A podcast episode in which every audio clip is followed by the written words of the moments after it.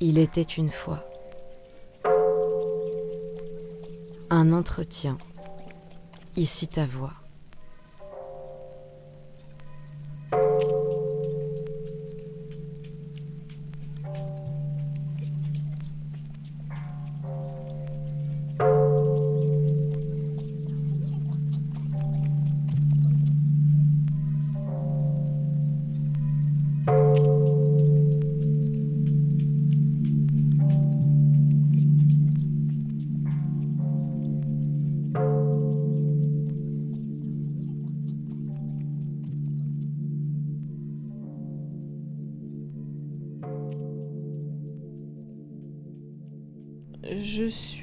Une famille. euh, euh, je suis la troisième déjà. Je suis la troisième enfant de, mes parents.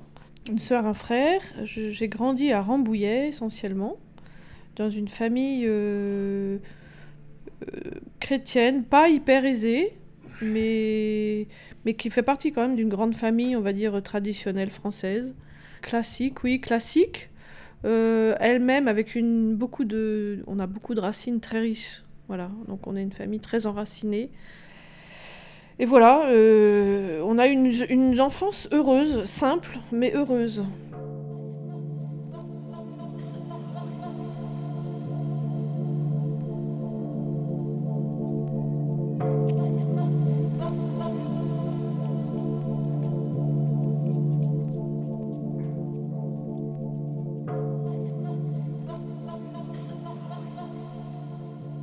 Dans ma foi, il y a eu vraiment une rencontre avec le Christ, en fait. Et ça s'est fait en plusieurs étapes, euh, de manière très diverse, où euh, vraiment il y, a, eu un, cœur à cœur, un, un tête à tête, je sais pas comment dire, une rencontre, quoi. Il y a eu une année, enfin, à, à une période à Rambouillet, il y avait un prêtre qui nous avait emmenés dans le désert. Enfin, je faisais partie de ce groupe avec qui il a promis qu'il les emmènerait dans le désert. Et donc, j'étais la plus jeune, on, était, on est parti à 17, on est parti trois semaines. Et euh, on est parti en Terre Sainte, en Israël, et on a visité certains lieux saints, les plus importants évidemment. Et puis on a fait cette expérience pendant plusieurs jours du désert. Et euh, lui-même avait cette expérience du désert, il avait essayé de nous montrer un petit peu la force du désert. Euh, bon, alors là-dessus on est parti dans le désert, on a marché effectivement plusieurs jours. Et là j'ai fait une expérience intime extrêmement forte et totalement inattendue, évidemment. Je n'avais jamais imaginé vivre ça. On dormait un soir dans le désert à la Belle Étoile, et euh, c'était un désert assez rocailleux, assez montagneux, donc pas du tout un désert ni plat ni, de sable. C'était au nord de Jérusalem. Et euh, dans cette nuit-là, c'était incroyable, une nuit absolument incroyable. Il y avait énormément d'étoiles, le ciel était très très pur. Euh, du coup, on voyait toute la montagne, et puis euh, on était dans nos duvets. Bon voilà, chacun s'est trouvé le sommeil. Et moi, à ce moment-là, je contemplais ce ciel et j'étais saisie, saisie par quelque chose qui m'a complètement transportée, espèce de... euh, Je ne saurais pas dire si c'était une extase, mais c'était quand même quelque chose de très très fort, où euh, je, goûtais la présence de Dieu euh, avec surtout un amour très très fort. Voilà. Je- je comprenais tout l'amour de Dieu pour moi et j'en étais complètement bouleversée, en fait bouleversée aux larmes. Et, euh, et j'étais là, et j'étais dans, un, je baignais dans une espèce de, de bonheur absolument incroyable, inouï. Et il y avait vraiment cette présence de Dieu hein, qui, qui était très très personnelle, très intime. Euh, C'était un amour qui se révélait euh, à travers la création en fait. La beauté de la création me révélait un amour e- extrême de, de ma personne par, par le, le- le Créateur quoi en fait. Donc je connaissais le Christ par la foi, et là, le, le- le Christ se révélait à moi, enfin le Christ, Dieu, on va dire. Euh, Pour moi, c'était pas forcément Jésus, c'était Dieu, le Créateur, se révélait à moi de manière personnelle. J'étais sa créature et une créature aimée, personnellement. Voilà, c'était un amour euh, très très grand. J'étais enveloppée de cet amour à travers cette création euh, qui n'était pas du tout euh, hostile, c'était quelque chose de très enveloppant et de très doux. Voilà, ça c'était ma première grande expérience mystique. Et j'avais 17 ans en plein désert. Et puis voilà, je suis revenue de là très, euh, très chamboulée. Et quand on m'avait demandé de parler de, ce moment-là, de parler du désert, je, je trouvais pas les mots tellement c'était euh, tellement c'était toujours trop petit quoi.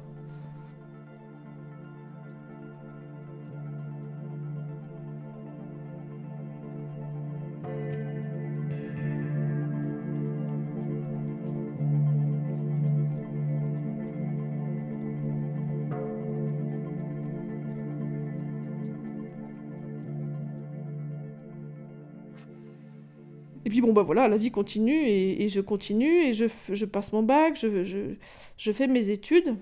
Oui, je crois que y a eu, j'ai eu une année de, transition à la fin de mes études et ma première année de, de, travail, qui a, un été qui a été très très fort. J'ai fait, c'était pas la première fois, mais j'ai fait cet été-là ce qu'on appelle un GOOM.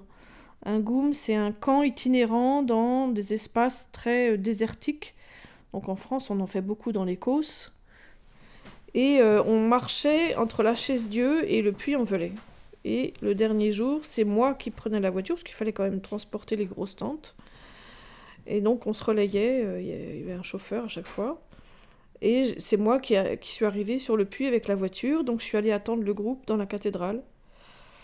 Et là, euh, ben, voilà, je suis rentrée dans la cathédrale comme n'importe qui rentre dans une église, et puis on découvre le lieu, et on se pose dans un coin en attendant, et puis c'est tout quoi.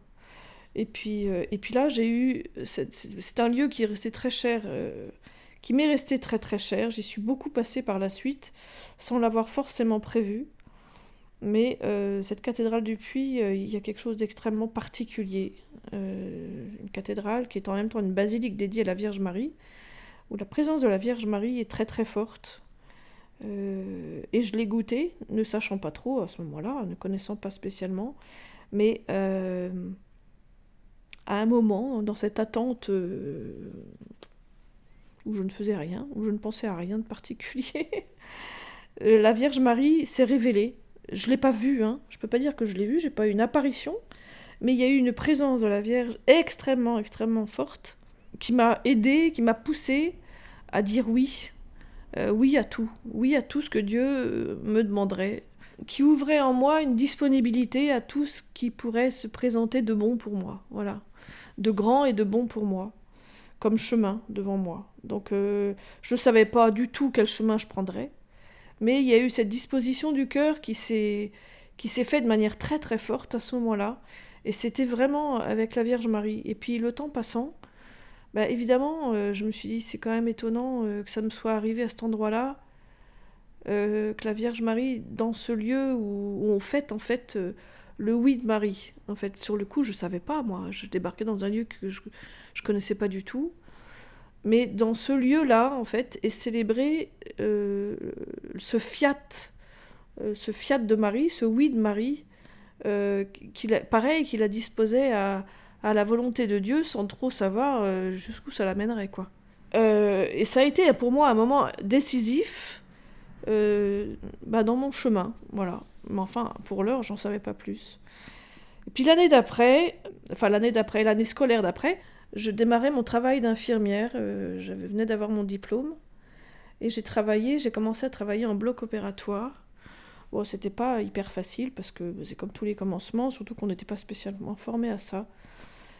Et je sentais très curieusement une présence du Christ à mes côtés en permanence. C'était très étonnant, euh, ça n'a pas duré toute ma vie, mais il y a eu quand même plusieurs mois où j'avais le Christ à côté de moi en permanence. C'était extraordinaire et j'avais une soif de l'Eucharistie. euh, voilà, j'avais besoin de la messe.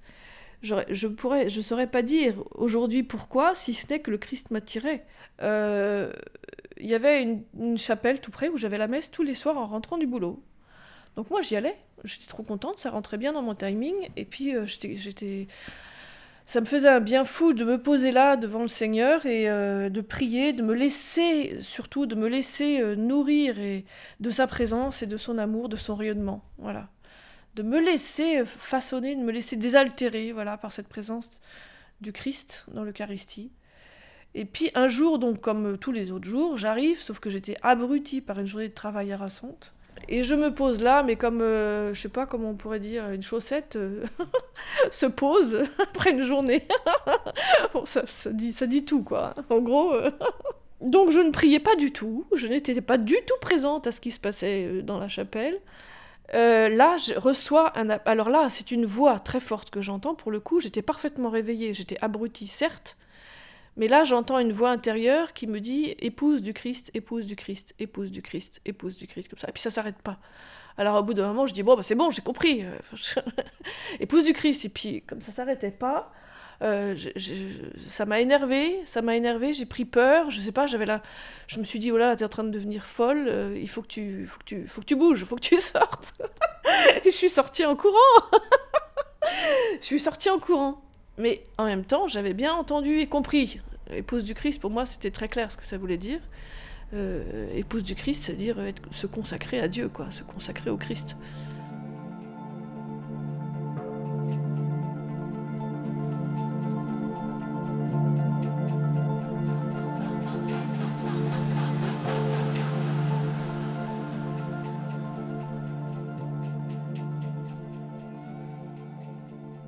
Bon, alors sur le coup, euh, j'étais pas ni pour ni contre, hein, simplement j'essayais de me dire, bon, est-ce que ce que je viens de vivre là, c'est vrai, ou est-ce que c'est moi qui commence à... C'était trop fatigué ou quoi? Donc, à partir de là, je, cherche, je cherche à savoir qu'est-ce que, qu'est-ce que tu veux de moi, quoi. Seigneur, qu'est-ce que tu veux de moi? Est-ce que tu as, quelque chose à me proposer de concret? Est-ce que tu veux vraiment que je me, je, donne à toi? Ou est-ce que ben, mon chemin est ailleurs? Est-ce que voilà, je veux, je veux, j'avais un désir de sainteté, euh, un désir de sainteté, c'est-à-dire un désir de vie euh, en amitié avec le Christ. Mais sous quelle forme? Je veux dire, la sainteté, c'est pas réservé aux religieux, hein, c'est pas. Et donc, euh, ben, je restais avec cette question. Alors, tout de suite, en sortant de là, j'ai pris mon téléphone, j'ai appelé un prêtre que je connaissais, qui me connaissait un peu, et euh, je voulais le voir, lui demander, lui poser des questions, euh, discerner quoi. Et puis coup de bol, évidemment, je suis tombée sur un répondeur, donc c'était raté. Puis là-dessus, le temps passe, le temps passe, j'ai vu personne, reste avec mes questions. Et puis au bout de 2-3 mois, cette question quand même me travaille. Et puis, en même temps, à partir de ce moment-là, en fait, tout était venu, devenu difficile. Autant les premiers mois de travail, tout coulait, Jésus était avec moi, tout était facile, et puis le boulot, ça marchait, tout ce que je faisais, je m'étais engagée dans plein de choses, tout allait bien. Et puis là, tout d'un coup, euh, je sentais la fatigue euh, partout, dans tout ce que je faisais. Euh, tout était devenu difficile. Alors je prends rendez-vous avec lui pour parler de toute cette difficulté à vivre tout ce que j'entreprenais. Puis en fait, quand je suis arrivée devant lui, je ne... curieusement, je m'en suis pas rendu compte sur le coup, mais je suis arrivée dans son bureau et je lui ai dit, écoutez, voilà, je voilà ce que j'ai vécu. je lui ai raconté cette rencontre, euh, cette, expérience un peu particulière qui m'a fait sortir de la chapelle en courant. Et euh, je lui dis, ben, qu'est-ce que je dois comprendre Après, euh, voilà, il s'est passé ça, ça, ça dans le temps.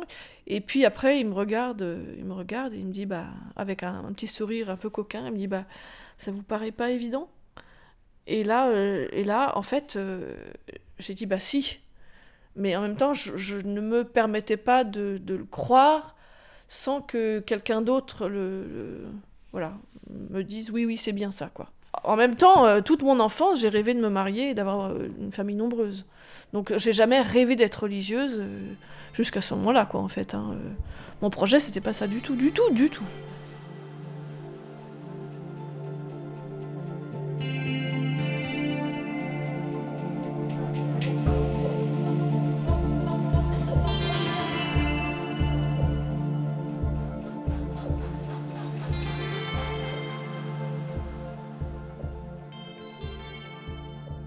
Devient religieuse, euh, euh, il y a deux choses. Il y a les démarches pour rentrer dans une communauté particulière ou dans, un institut particulier. Et puis, il y a le chemin personnel de chacun qui fait qu'on se dirige vers plutôt telle ou telle euh, forme de vie religieuse. C'est-à-dire que moi, mon appel, il s'est passé de cette manière-là. je connais plein de religieuses qui ont vécu avec moi, qui ont eu un appel, un chemin d'appel, un, chemin de rencontre avec le Christ complètement différent. Je veux dire, on n'a pas toutes forcément des voix, on n'a pas toutes eu forcément des extases. Euh, il y en a pour qui ça s'est passé euh, de manière euh, très, très, très, très, différente. Donc, c'est pas le chemin commun, c'est là où le Seigneur vient nous prendre personnellement avec ce qu'on est au moment où on est prêt et à nous de répondre ou de ne pas répondre. Voilà, on, reste libre. Et donc après, quand j'ai discerné que j'allais devenir, que je voulais être religieuse, effectivement, il a fallu trouver le lieu qui me correspondait. Donc avec ce prêtre, on a commencé à chercher un petit peu ce qui m'attirait. Est-ce que j'étais attirée vers euh, euh, le cloître, c'est-à-dire une vie euh, plus en retrait du monde, dans la prière, avec une communauté? Alors ça aurait pu être aussi beaucoup plus en solitude même. Voilà, dans le silence, hein, les chartreux sont très très solitaires. Moi, ce qui m'attirait plus, c'était une vie en communauté, une vie fraternelle, vraiment avec une communauté fraternelle, avec une forte euh, vie de prière et en même temps ouvert sur le monde, c'est-à-dire euh, une vie apostolique, pas cloîtrée. Une vie où on est, on est mêlé aux gens, on, est, voilà, on vit avec eux, on est là pour eux. Euh, on les côtoie. Bon, alors à partir de là, bah, il m'a dit bah, peut-être faut essayer d'aller frapper à telle porte et à telle porte, à des communautés qui vivaient un peu ça, qui proposaient un peu ce mode de vie. Et donc, euh, je me suis partie avec deux, trois adresses, et euh, bah, il fallait que j'écrive. Bon. Euh, j'ai commencé à écrire à l'une, à l'autre, mais dès le, matin, dès le lendemain matin, vers 5 heures, alors que j'étais bien crevée, à 5 heures du matin, j'avais, je me suis réveillée avec le mot Rimon dans la tête, qui coûte pareil, qui tournait en boucle comme ça, Rimon, Rimon, Rimon. Oh, je dis, bah ça alors, bon, bah il faut que j'aille voir là, quoi. je savais que ça existait, mais bon, après, euh, il fallait aller voir de, près. Donc euh, je me suis dit, il faut que j'organise euh, un, séjour là-bas, ce que j'ai fait. J'ai pris quelques jours de congé. Là, j'ai passé une semaine et j'ai trouvé ça. Enfin, c'était un lieu qui, me fascinait. Et puis, bon, ça suffit pas d'être fasciné par un lieu, hein, ça fait pas une vie. j'ai rencontré quand même la, prieure générale à qui euh, je, me suis ouverte de mon projet, de mon désir, et qui m'a dit, bon, qui pareil, qui m'a fait parler, et qui m'a dit à la fin de l'entretien, euh, bah, écoute, euh, tu viens quand tu veux, quand tu veux, si tu veux venir en septembre, c'est bien, ça démarre l'année, en fait, avec d'autres, et puis on t'attend en septembre si tu veux. Donc je suis rentrée chez moi, puis j'ai continué à bosser, et puis j'ai attendu septembre, j'ai donné mon préavis, puis je suis partie. je suis rentrée comme ça chez les sœurs. Et donc là, j'ai découvert une communauté, et j'ai découvert une autre vie, évidemment. Donc j'étais là comme, euh, non pas comme regardante, ça j'avais déjà été regardante, mais euh, comme postulante, voilà. C'est la première étape. Je postule, donc je viens vivre avec la communauté. Je ne suis pas encore religieuse, en fait. Et au bout d'un moment, j'exprime mon désir de devenir religieuse. Donc j'entre à ce moment-là, on m'invite à rentrer au noviciat. Si les supérieures, elles, sentent aussi que, en me voyant vivre, en parlant, que, bah oui, il semblerait bien que ce soit un chemin pour moi. Et donc, euh, bah, c'est vrai que cette vie a des exigences qui sont pas évidentes euh, au début. Hein. Il y a comme un sevrage de la vie du monde.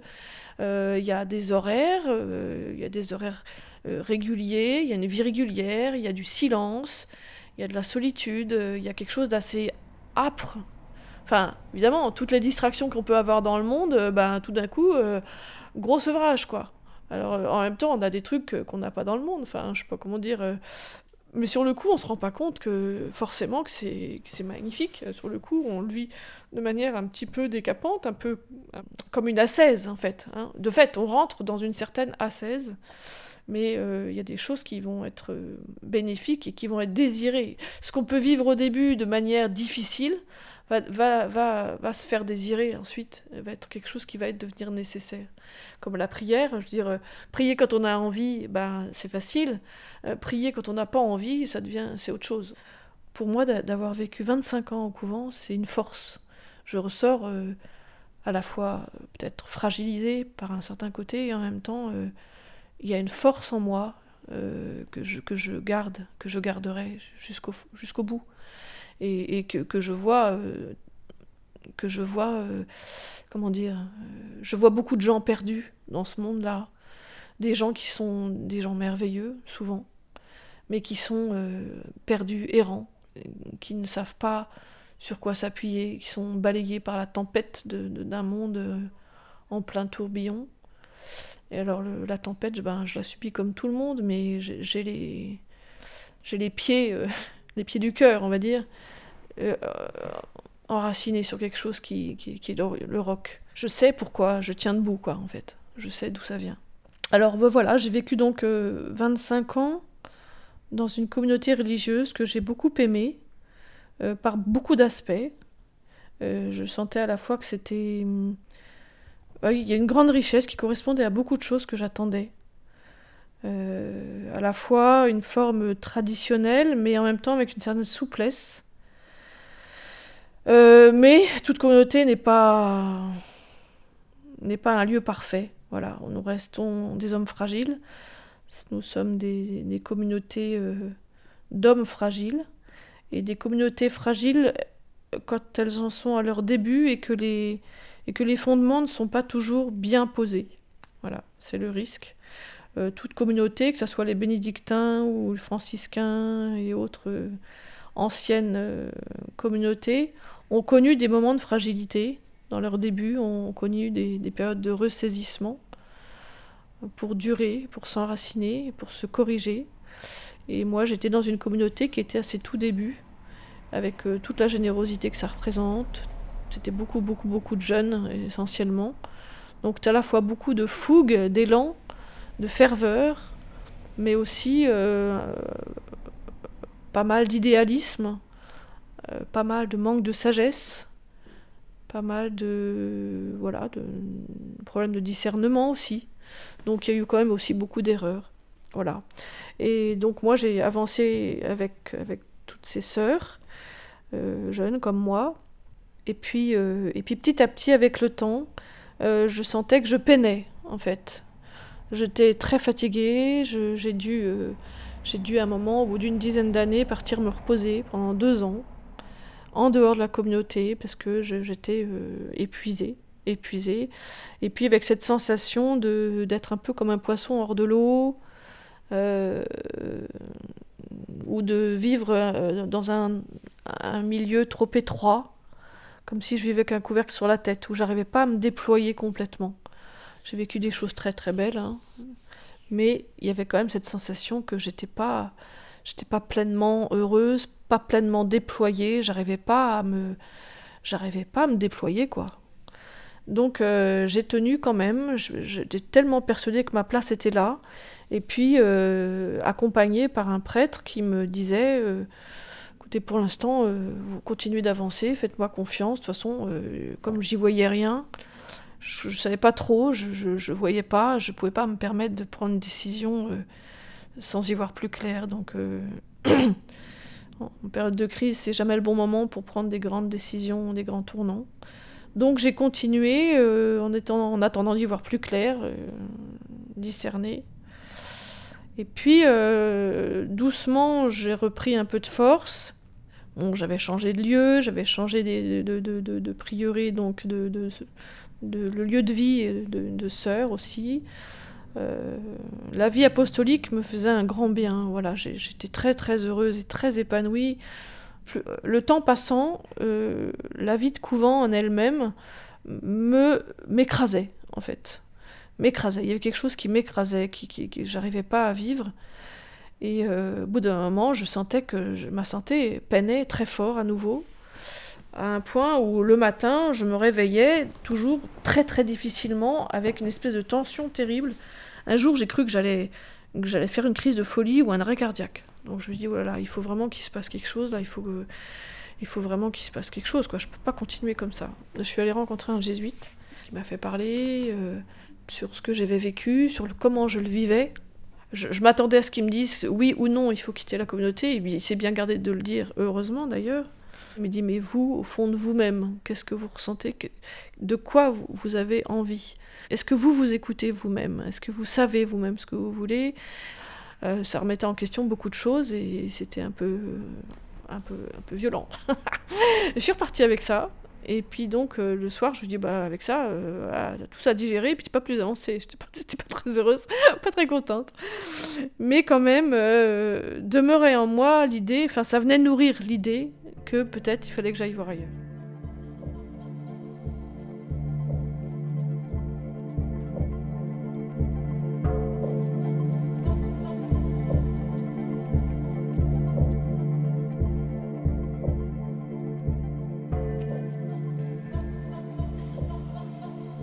Bref, j'ose, je vous dis, Seigneur, je lâche, j'ose. C'est comme si je plongeais, quoi, dans le vide. Oh, Seigneur, je lâche, je fais le choix de lâcher.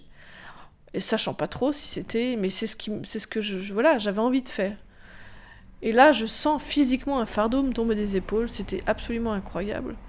Comme si tout d'un coup, je, je, je, lâchais ce carcan dans lequel j'étais enfermée. Alors là, j'ai su que je m'étais pas trompée, en fait. Bon, ben voilà, ça c'était euh, début janvier 2015. Euh, euh, et j'avais encore des mois de vie religieuse à vivre, hein, parce que c'est pas parce que j'ai pris la décision que je m'en vais le lendemain. Donc il y avait des tas de démarches à vivre, et puis il fallait continuer de vivre. parce que je peux pas planter tout le monde comme ça non plus. Parce que je suis engagée vis-à-vis de la communauté, je suis engagée vis-à-vis des gens auprès de qui je, travaillais hein, cette année-là euh, dans le monde. J'étais engagée auprès de couples, j'étais engagée auprès d'enfants, auprès de familles. Euh, je peux pas, euh, c'est comme si je, on quitte pas son boulot sans préavis. c'est un peu pareil. Et, et c'est pas facile pour moi de partir. C'était pas du tout mon projet de partir un jour. Et je le fais pas de gaieté de cœur parce que bah, la suite va pas être facile pour, pour autant. Hein. Voilà, quand on part parce qu'on est attiré par autre chose, c'est différent. Moi, je suis pas forcément attirée, je suis attirée par rien. Je suis attirée par le fait que j'ai besoin juste d'être heureuse et de respirer. Et c'est légitime. Et en même temps, je je pars pas en colère et euh, dans, un dans une brisure avec la communauté. Donc j'ai demandé effectivement à être relevée de mes voeux. Et euh, j'ai quitté la communauté. Euh, non pas que la vie que je vivais était beaucoup plus facile, parce que c'était pas, tout, pas du tout vrai. pas du tout vrai. J'ai beaucoup, beaucoup souffert dans ces cinq années dernière. Euh, la grande question, c'est pourquoi je m'y suis tant plu et pourquoi je n'y étais pas bien. C'est très mystérieux. Je pense que euh, là, il y a eu un, problème de discernement au début de ma vie religieuse, où forcément, il y a plein de choses qui m'attiraient. Mais euh, peut-être que cette forme de vie-là était peut-être trop forte, trop exigeante pour moi. Il fallait que je trouve une forme plus douce donc euh, voilà, je suis partie un peu la mort dans l'âme, et c'est vrai que pendant plusieurs années qui ont suivi, euh, ben, se sont succédés euh, colère, tristesse, révolte, colère contre, ben, contre Dieu, au bout du compte, c'est toujours contre lui qu'on en, qu'on en a dans ces cas-là, parce que on a l'impression d'avoir été floué, j'ai l'impression de vivre un échec. Alors j'essaie de me dire que c'est pas un échec parce que j'ai beaucoup reçu et que je suis pleine de richesses que que, que, que, que j'aurais pas eu autrement. Mais euh, en même temps, euh, zut quoi. Si j'avais su, je, serais peut-être maman aujourd'hui, je serais très contente. et ben non, ben non. Et donc il faut que j'arrive à, à, à, accueillir ce chemin aujourd'hui dans la paix, dans la joie, en sérénité, en me disant ben c'est pas grave, on va, on va reconstruire avec ça quoi. Et euh, il se trouve que je suis mariée depuis le 11 juillet dernier. Voilà, j'ai 53, il en a 56, donc on n'est pas des, on est des jeunes mariés un peu mûrs. on est du blé bien mûr, mais, euh, mais on est très heureux. On est très heureux parce que euh, on a chacun euh, été bien labouré par la vie, en fait. mais on n'a pas perdu la joie de vivre. Et on sait que ça vaut le coup de s'engager. Bon, voilà. Ça sera quelquefois dans les larmes, hein, on le sait. Mais, mais derrière les nuages, il y a toujours le soleil.